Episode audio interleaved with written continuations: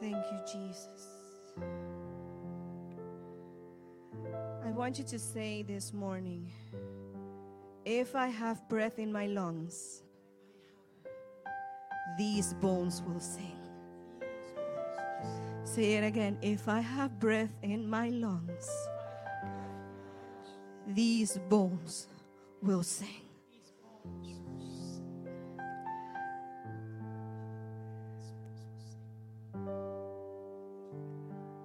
Barbie has no idea what I'm going to preach about this morning. But God is so perfect. Today we're going to talk about the breath of God. And as, as I was, well, good morning, everybody. I just want to jump into the word. As I was preparing the word for this morning, I found myself fighting. I was like, no, that's not what I'm going to preach about. and God, yes. And I'm no. And God, yes. and God used Pastor David to confirm it. And I knew I was going to preach about Ezekiel 37, which is the valley of the dry bones. But a long time ago, I had preached on that. So when I heard Ezekiel 37 from the Lord, I went to look for my preaching. And I always keep my preachings in a safe place. But for some reason, I couldn't find this one. I didn't find it. I couldn't find it. I looked everywhere. I was like, Jose, I don't know where it is. I can't find it. And God told me, because it's not that preaching. You're preaching about Ezekiel 37, but it's a different preaching. So as I'm preparing for the word, and I'm reading Ezekiel 37, God gave me a new, fresh revelation. And I want to be very clear on something. Even though, because the Word of God is alive, even though I know this word is going to speak to you individually, I am bringing a prophetic word for the church. I'm bringing a prophetic word for the body of Christ. So if you're watching online and you're not part of 3W, this is also for you. Because I'm preaching to the body, I'm preaching to the church in general. So I want you to go to Ezekiel 37 and keep it there because we're going to be reading it little by little. I think we may all have heard about this passage the valley of the dry bones. God takes Ezekiel and gives him a vision of a valley full of dry bones. And we're going to look into that in more detail. And I want to begin reading verses 1 and 2. And it says, The hand of the Lord was upon me, and he brought me out in the spirit of the Lord and set me down. Say, set me down in the middle of the valley. Say in the middle of the valley. It was full of bones and he led me around among them. Say that part two. And he led me around among them. And behold, there were very many on the surface of the valley. And behold, they were very dry.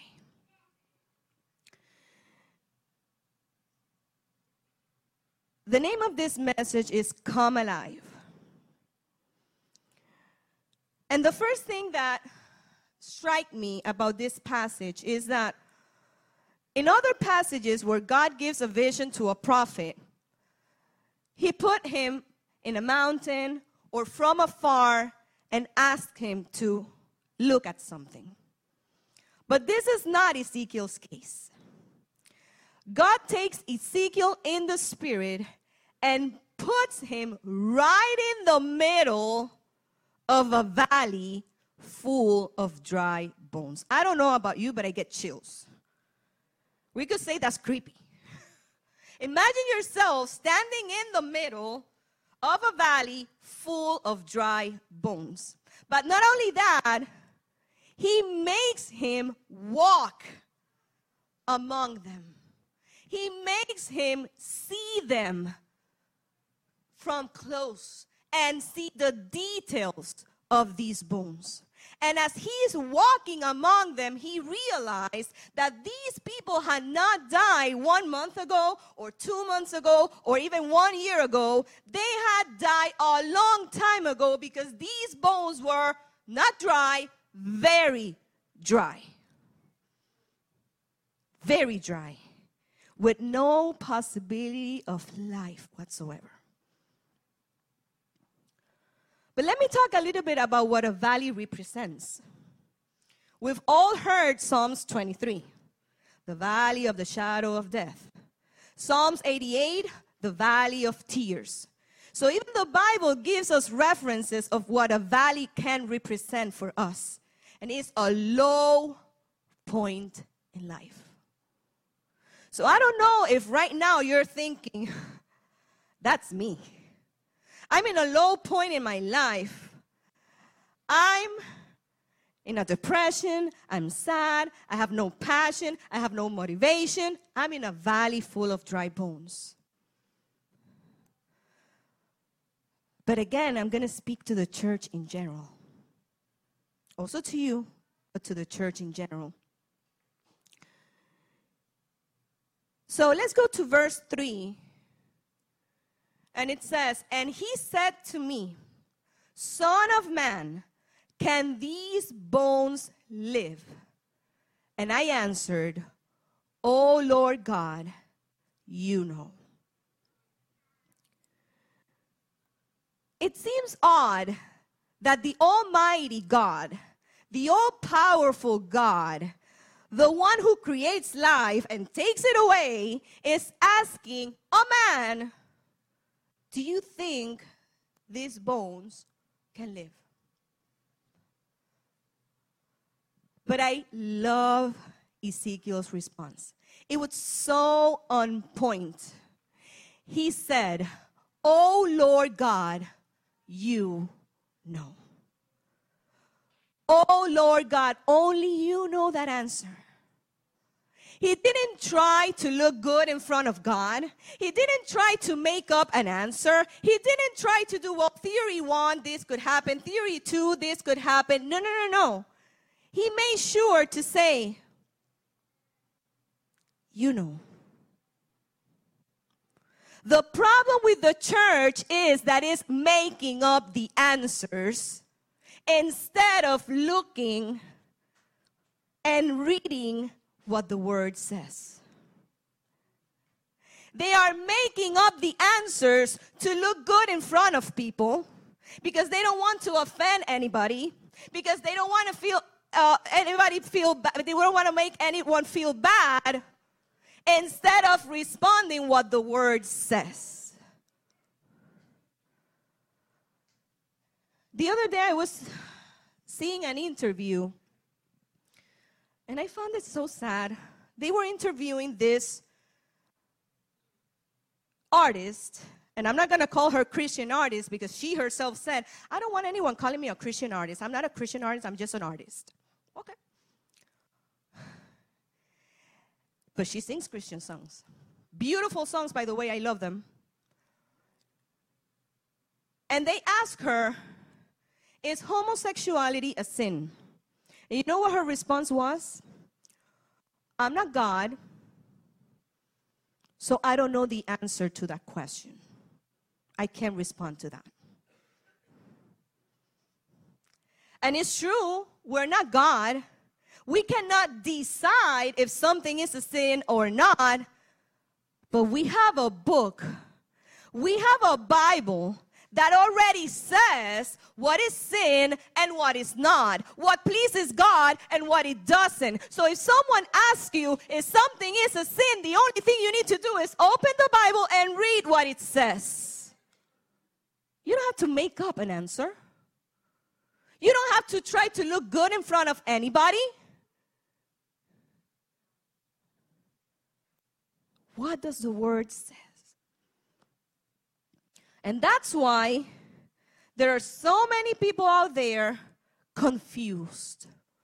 Because the body of Christ is divided. The same way as these bones, one bone here, the other bone there, completely disconnected, completely detached, and there's no unity.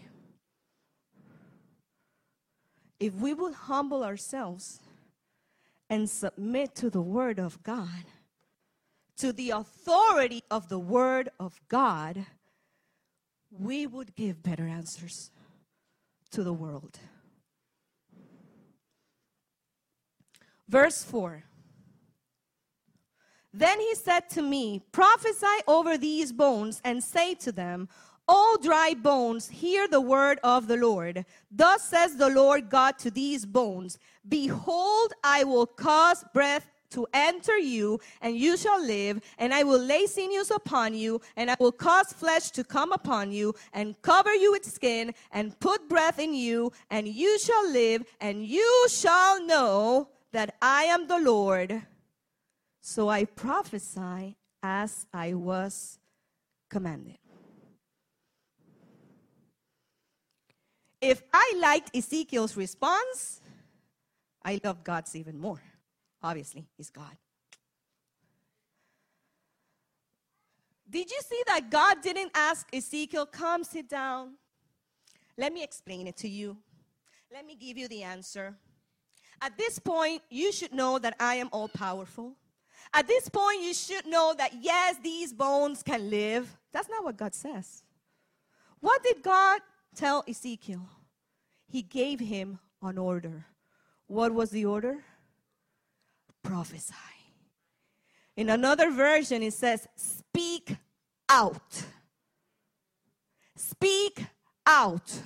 Declare declare to that situation that looks dead.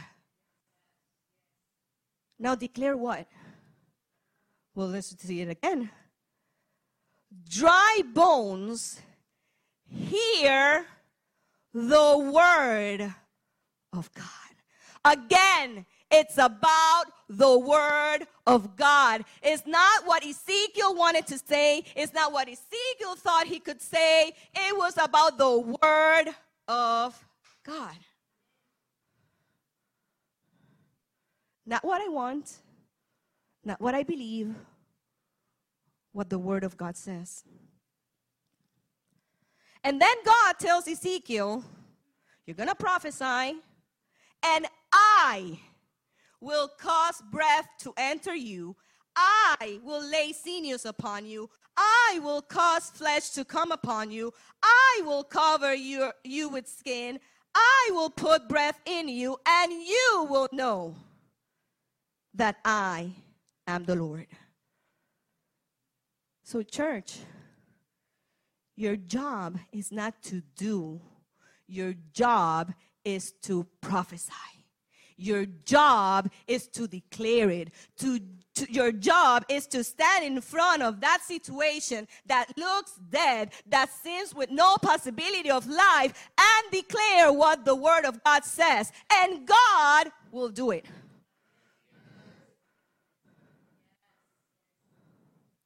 So I prophesied as I was commanded. Church, I think we need to pray that God gives us that willingness to obey, like Ezekiel had. Let me tell you, it took a lot of courage for him to do that. And I'm going to tell you two ways that I see it. One way could have been Ezekiel is standing right there, God tells him to prophesy, and he might think, what if nothing happens? But then I'm challenging you with a different question. But what if it does? Or do you think that God is going to call you to do something and then back you up? But let me tell you the other way I see it. I was putting myself in Ezekiel's shoes. And I was trying to imagine myself there in, in, in the middle of all these bones. And God tells me, prophesy. And I know that these bones are coming, are coming back to life. But that's exactly my fear. What's going to happen when they do? I have no idea what's going to happen when all these bones come together with one another and they start standing up. I have no idea what's going to take place. Isn't that scary? Fear of the unknown. The problem is that many people are not declaring, are not prophesying, are not doing what God has called them to do because they have fear of what's going to happen once they do.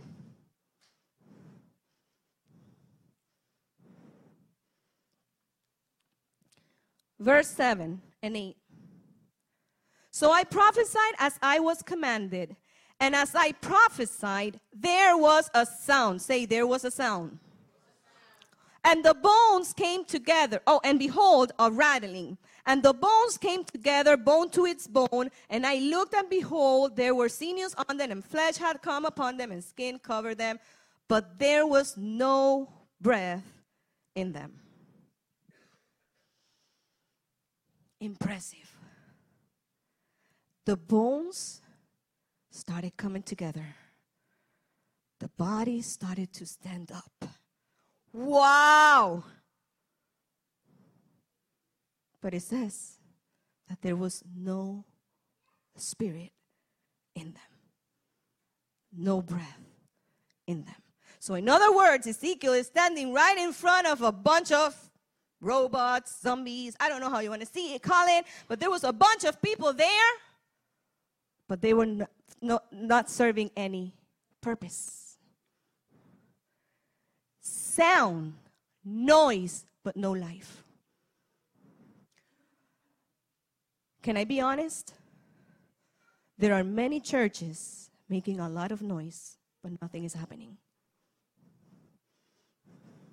Many ministries doing a bunch of events just to attract people or making events because that pastor over there did it, so I want to do it too, but nothing is happening because they are missing the breath of God. People working in a bunch of ministries doing this, doing this, doing this, doing this, but there's no breath and nothing is happening.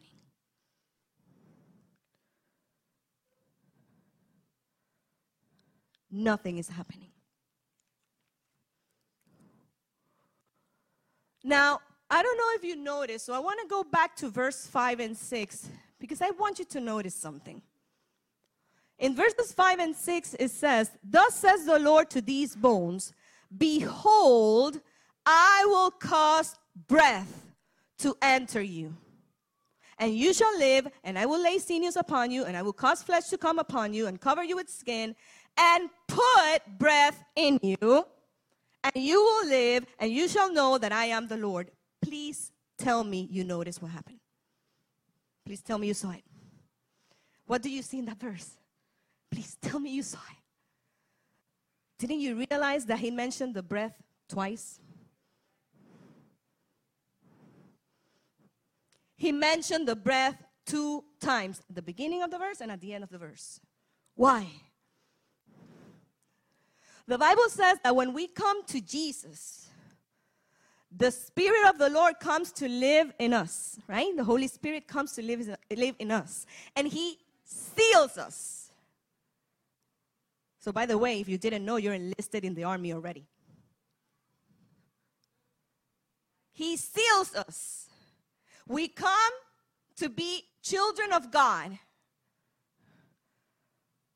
free from death, free from sin. We have eternal life awesome, beautiful. That's the best gift we have. But the problem is that many people settle with knowing they're going to heaven, and that's it. But did you know that the Bible also says that when we have the fullness of the Spirit, we are empowered to do something?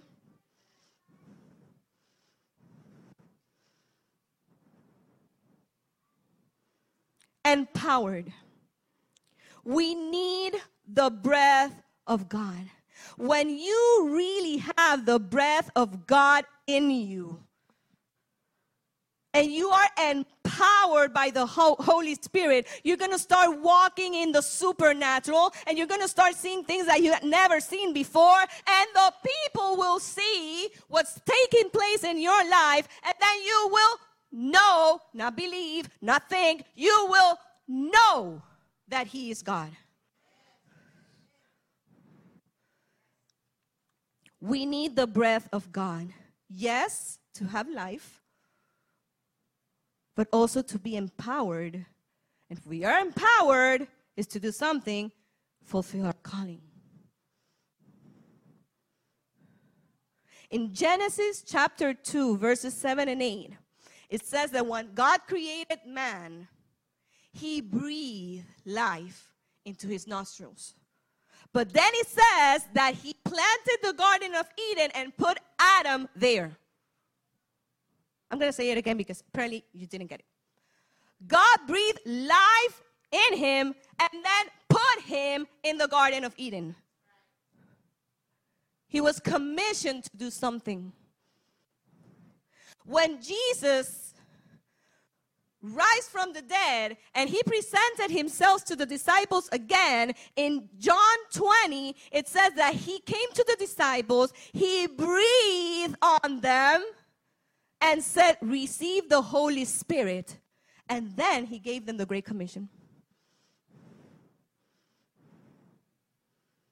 So the breath of god is not doesn't only have a creative element but also an enabling element It's for you to be empowered to actually do something. The church is quiet today.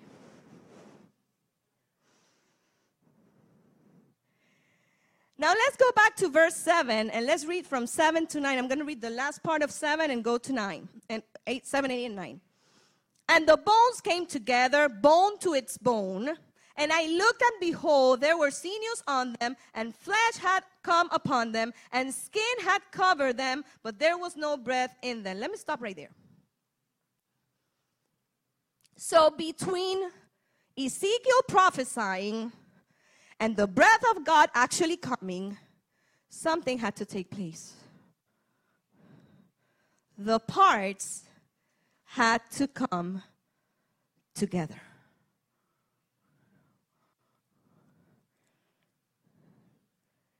If we want to see revival, if we want to walk in the supernatural, if we want to see people coming to Christ and be transformed, the parts must come together. The key is the unity of the body of Christ. Now, now, let me make something clear. When I'm talking about unity, I'm not saying that we get along and we hold each other hands and sing kumbaya. That's not what I'm talking about. When I talk about unity, I'm referring that they may all speak the same language.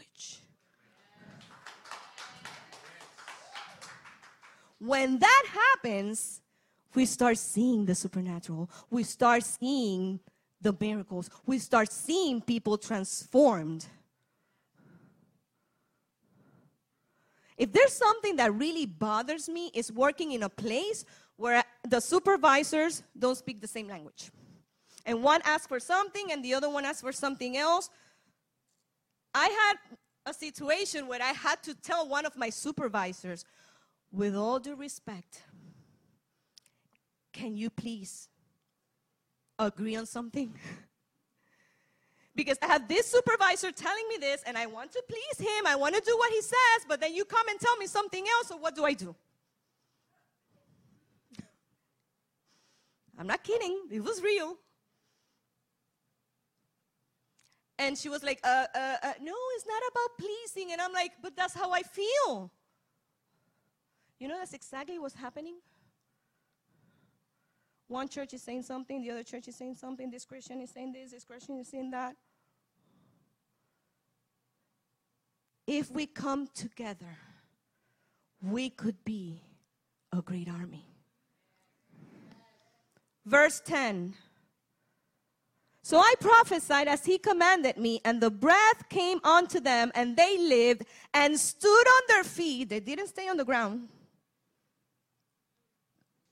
An exceedingly great army.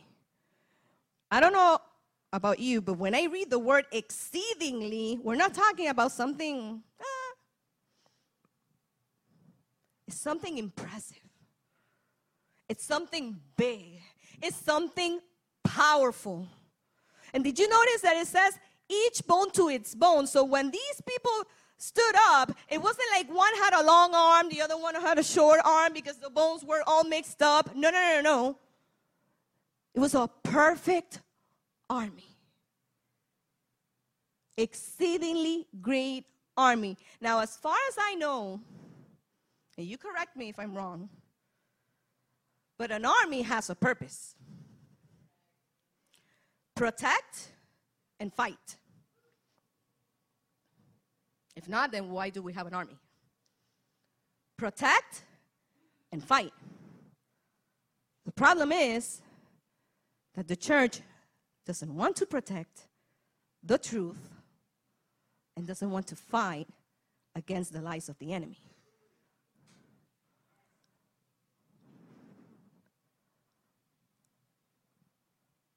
Those of you who know me know that I like to watch Disney movies. I have kids, but I think that even if I didn't have kids, I would still watch them.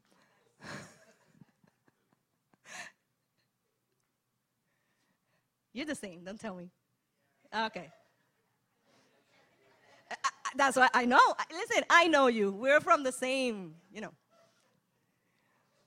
And those who know me even more know that from 100 Disney movies, 80 of them, I have a preaching about it. For some reason, God speaks to me through Disney movies. So that's why. I'm watching the movie and everyone's laughing, and I'm like, why are you crying? God is talking to me. Yes, that's me. And one day I was watching the movie Mulan with my daughter. Not the new one, the old one, the original, the cartoon one. And there's this scene that really spoke to my heart. For those of you who haven't watched the movie, there's a situation in China. They need to go to war. And they recruit one male from each family. And they need to be trained to go to war. At first, they are a disaster. A disaster. But then they get uh, inspired by one of them. They are trained, they finish their training, they hear the news. It was false news, by the way, but whatever. They hear the news that they had to go to war. And the emperor's advisor tells the captain, They're not ready. They can't go to war. They're going to kill them. And the captain says, They finished their training. The problem is that the enemy has been telling the church for so long, you're not ready. You can't go to war. You can't fight. You're going to die in the process. But there is a captain here that's telling you, if you're watching online, there's a captain telling you, you finish your training. Whatever you need, you already have it. Whatever tool you need is already here. The Bible says that you have the armor of the Spirit. And did you notice? That when you read the armor, there are some parts that you wear all the time to protect yourself, but there are pieces that say, and take the sword, and take the shield. Those are to fight. You don't take those unless you are going to fight.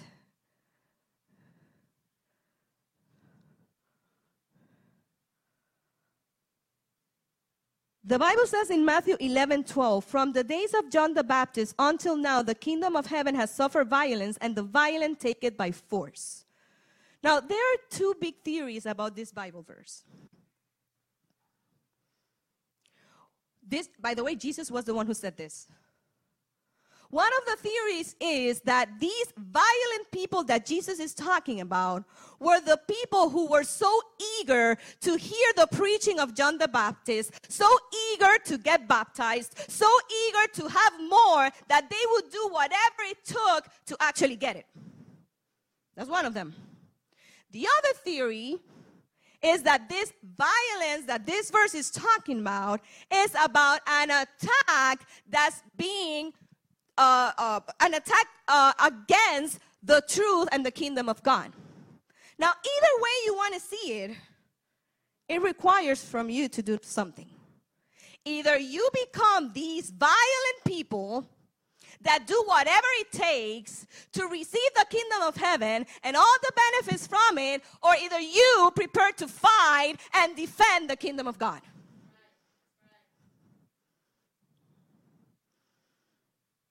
But it doesn't say that we're going to do it in a very passive way. Judas 1 3 says, Beloved, although I was very eager to write to you about our common salvation, I found it necessary to write appealing to you to contend for the faith that was once for all delivered to the saints. We are called to contend for the faith.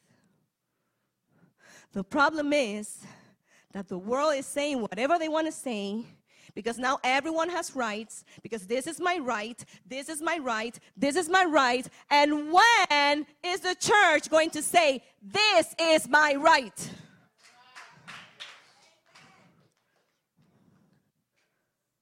i think we've been silent for too long. And we mix up confuse love with just letting things happening and I don't know about you, but I have kids. And I love my kids. But if they do something wrong, I don't tell them, okay, it's okay. Yeah. Just do whatever you like, whatever makes you feel good. I tell them it's wrong. And I love them.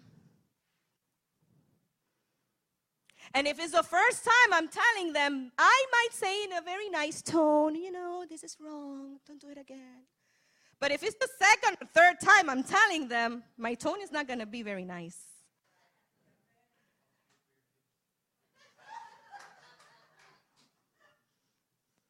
That's how I was raised, and I believe in it. Old school. don't get me started, Javi. Don't get me started. A lot of problems nowadays is because the way people are raising kids, but whatever.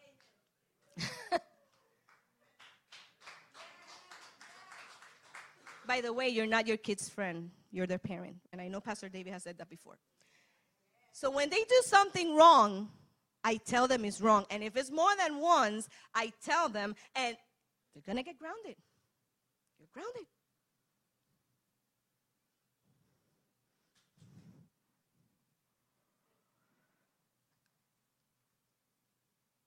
We want, we need to live in, in peace with everybody. Yes, that's true. But if that requires compromising your convictions, no can do. Or wasn't it Jesus the one who said, if you're not willing to leave mother, father, son, granddaughter, I don't remember the family members he mentioned, you're not worthy of me? Is he saying that you need to treat bad your family? No. But if your family are the ones that are trying to, to make you deviate from the truth, then sorry. I can't compromise this. I can't.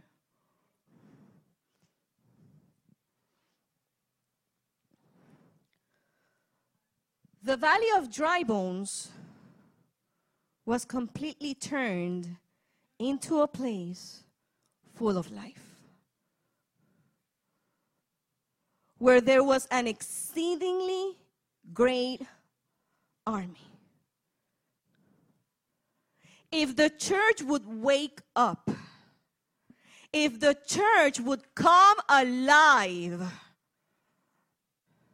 and would walk in unity as one body, the world is going to see that He is Lord. Jesus said it that they may be one as you and I are one, and the world can see that.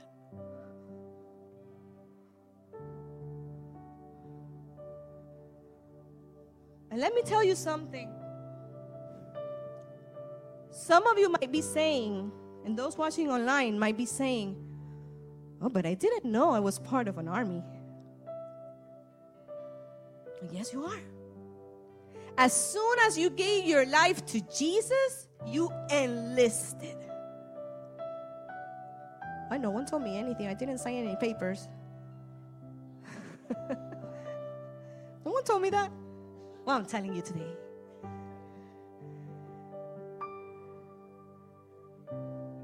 And you're called to protect and fight. But I want to take one minute to talk to those who did know they were enlisted, who enlisted voluntarily. I know what I'm doing. Let me write. Where do I sign? I want to fight. And they come with everything. Ah! But as you've been fighting and fighting and contending for the faith, as you're seeing what's taking place around you, you have been discouraged and you're tired. And you have said, Well, you know what? I'm done. I'm not going to fight anymore. In Spanish, we say, Yo no voy a nadar en contra de la corriente. I'm not going to swim against the current, right? But did you notice that God told Ezekiel to prophesy not once but twice? The first time was for the bones to come together, but then he had to prophesy again for the breath of God to come. So I don't know what is that dead situation that you already prophesied to, but you didn't see anything.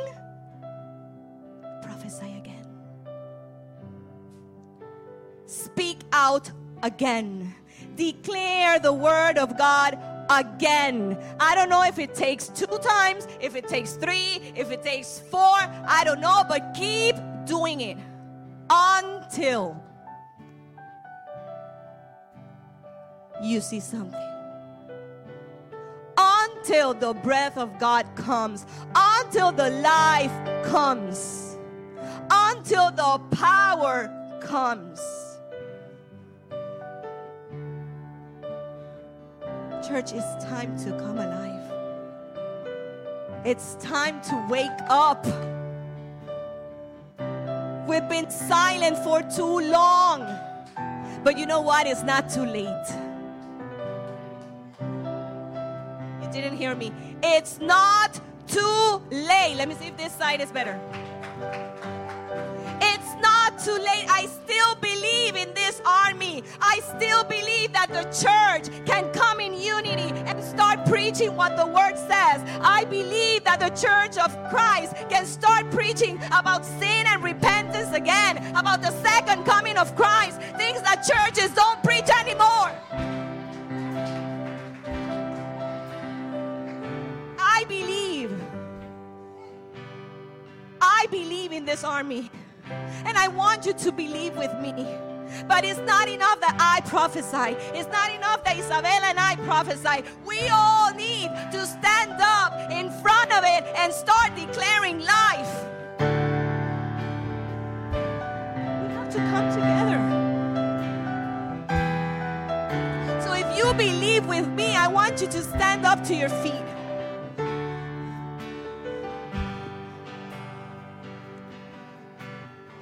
Oh, but Alexa, you don't understand. My life is dead as it is. How can I fight for somebody else? Then start declaring life over your life. Start prophesying to that situation that you have right in front of you.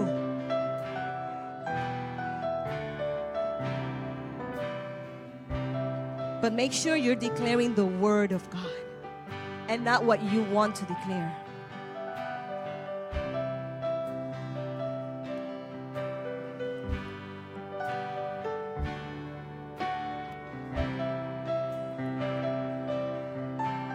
I asked the worship team to sing a specific song today.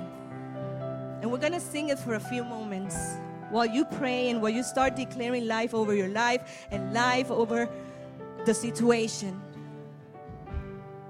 I want us to sing together.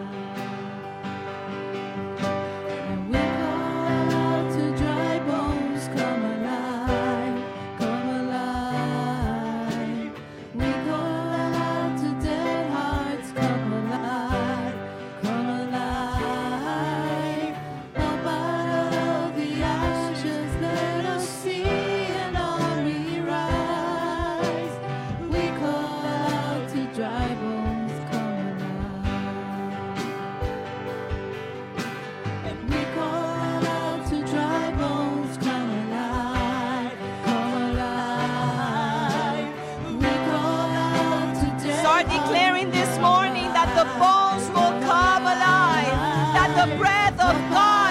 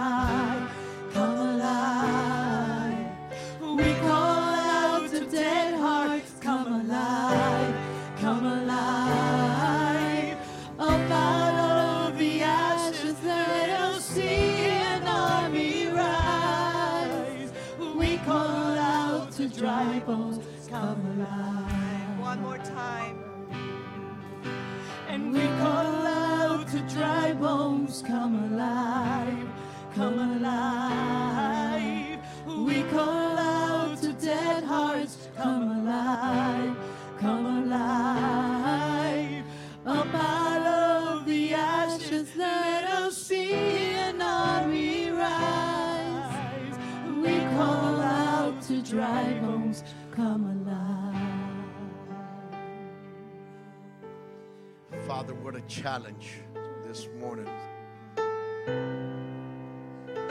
God, I too stand with her in your word. And I will stand up, oh God, against all unrighteousness. Father, and I will stand firm in your truth, in your word. And I will come alongside Alexa. Father, I will come alongside from my brothers and sisters too, who will stand up, oh God, who will come and fill in the gap. God, we will stand, oh God, for the truth of your word. God, we will stand up, oh Lord God, for what you have called us, God, to take up that sword, that word, and we will come and we will claim those things that were dead back to life again in Jesus' name. God, we will claim those things that were lost to come and they are now found in Jesus' name. God, we will come, we will come, we will come in Jesus' name and bring forth back life as your word teaches that your word comes and brings forth life and life in abundance today.